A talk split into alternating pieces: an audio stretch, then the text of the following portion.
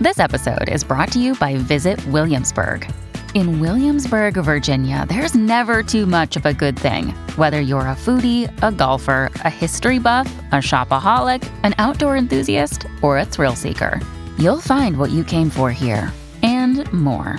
So ask yourself, what is it you want? Discover Williamsburg and plan your trip at visitwilliamsburg.com. We're back with another mini episode for the Inside the Board Study Smarter series for the USMLE Step 1 and COMLEX Level 1.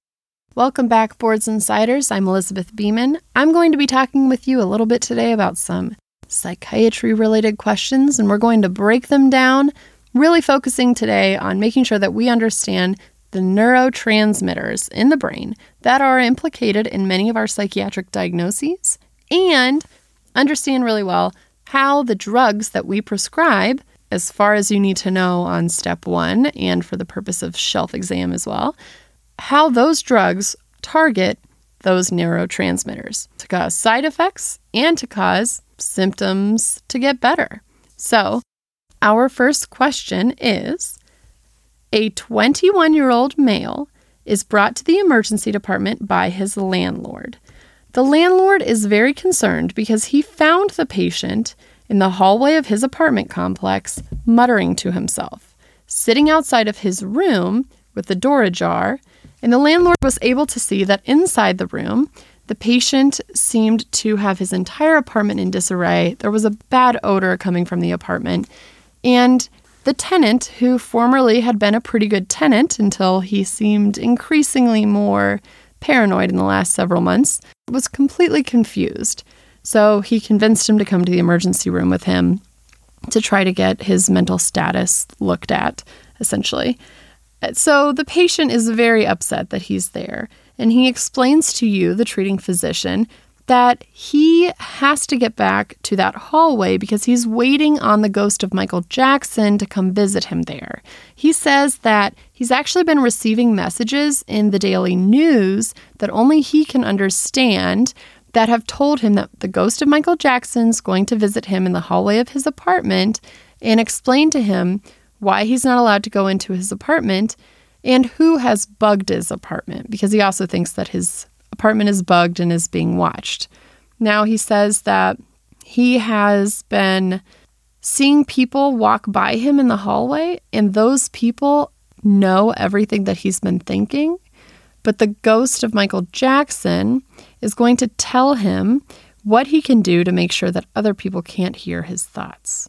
So, this is a lot. The patient is increasingly upset as you continue your interview, and ultimately, he lunges at you and yells, You're one of them. So you have to order intramuscular medications to be administered and ensure everyone's safety in the emergency room. Now, the question is the medication that you would order for this would be best able to target the aggressive and psychotic symptoms of the patient if that medication targets which of the following neurotransmitter pathways in the brain. And the answer choices are choice A, the mesocortical pathway, choice B, the mesolimbic pathway, choice C, the nigrostriatal pathway, or choice D, the tuberoinfundibular pathway. And the correct answer is you would want a drug that targets the mesolimbic pathway, choice B. Now, what neurotransmitter is primarily affected in these pathways, and what are we really talking about? Dopamine. So, this patient probably has schizophrenia.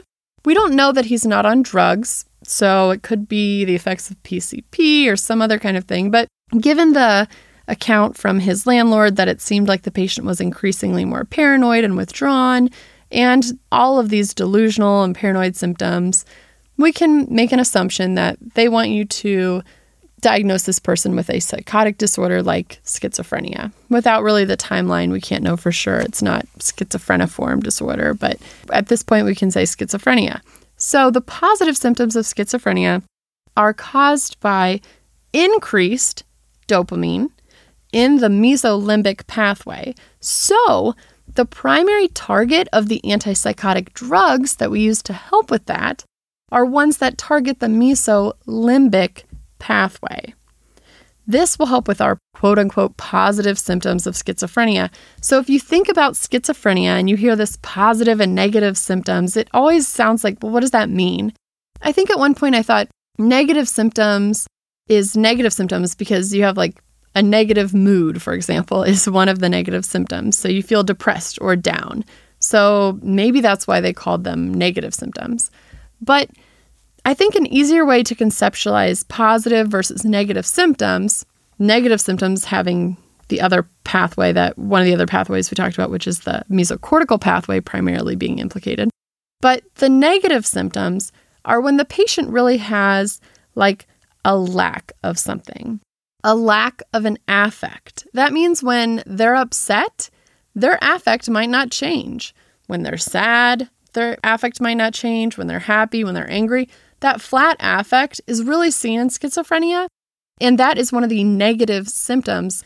Not talking a lot, not really openly sharing, for example, is a negative symptom of schizophrenia. Now, you could be guarded because you're paranoid, which is a positive symptom of schizophrenia, the presence of something like a paranoia, like a belief that isn't true about the world. That could also make you not talk very much. But in and of itself, one of the negative symptoms of schizophrenia is that just lack of being very open or communicative. And that is a negative symptom of schizophrenia because it is the lack of talking, the lack of communication. And then also included in that is the lack of a good mood. A negative symptom of schizophrenia is also depression. So the kind of saddened presentation, the lack of really wanting to be forthcoming with any information about what's been going on, the withdrawal from society, the kind of lack of taking care of oneself, the lack of hygiene, the lack of something. These are all the negative symptoms, the flattened affect. The negative symptoms are very difficult to target with antipsychotic drugs. We believe that the negative symptoms are caused by decreased activity in the mesocortical pathway of the brain. So, decreased dopaminergic activity in the mesocortical pathway is what we think cause the negative symptoms of schizophrenia. But increased activity of dopamine is really the thing we think about most, I think, associated with schizophrenia. And that increased activity is in the mesolimbic pathway, which we've already said is the one that causes the positive symptoms like delusions, hallucinations, all of those kind of things the patient had. The other things that you might want to know for step one or for shelf were some of the symptoms that the patient presented with and what we actually call those. So the patient was presented as someone who thought that the television was talking to him, that the newscasters or whatever were somehow sending messages to him that only he could understand. And those are called delusions of reference, or sometimes ideas of reference.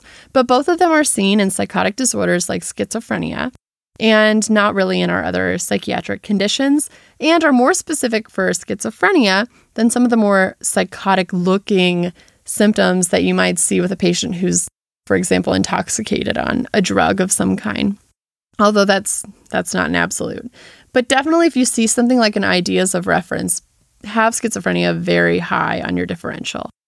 The other thing that the patient had that was kind of a specific symptom of schizophrenia is when he described thinking that people could actually hear or or somehow know intuitively by looking at him or listening while they were around him know his thoughts.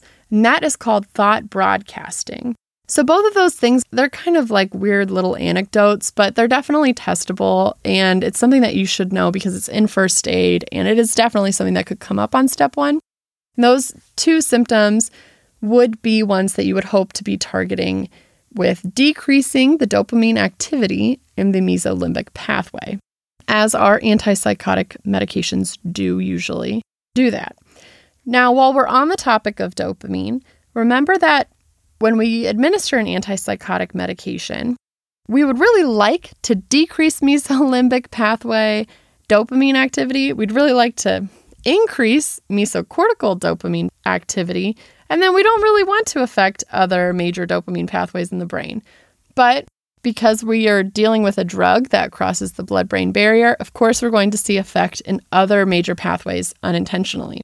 So remember that decreased activity of dopamine in the nigrostriatal pathway is what leads to the extrapyramidal symptoms that we don't like, that are often side effects of dopamine blockers that we give for schizophrenia. So we think of dystonia, akathisia, Parkinsonism, tardive dyskinesia, all of this stuff that we don't want to have as a side effect. Attribute that in your mind with the nigrostriatal pathway. And most movement disorders, most neurologic movement disorders also involve the nigrostriatal pathway. Also, antipsychotic drugs are going to affect this pathway, as we've already said. Now, the other pathway that we do inadvertently affect with our antipsychotics, our dopamine blockers, is the tuberoinfundibular pathway. So, the tuberoinfundibular pathway, you'll remember, a decreased activity in this pathway will lead so decreased dopamine in the tuberoinfundibular will lead to elevations in prolactin. Because remember dopamine inhibits the release of prolactin normally.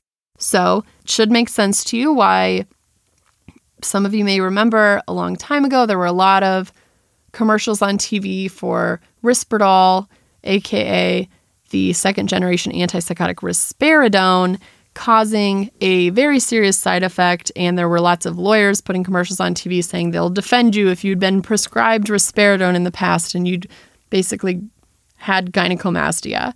So, this is why risperidone, in particular, as blocking dopamine very strongly, causes this gynecomastia. You have an elevation in prolactin, you have decreased libido as a result, other sexual dysfunction.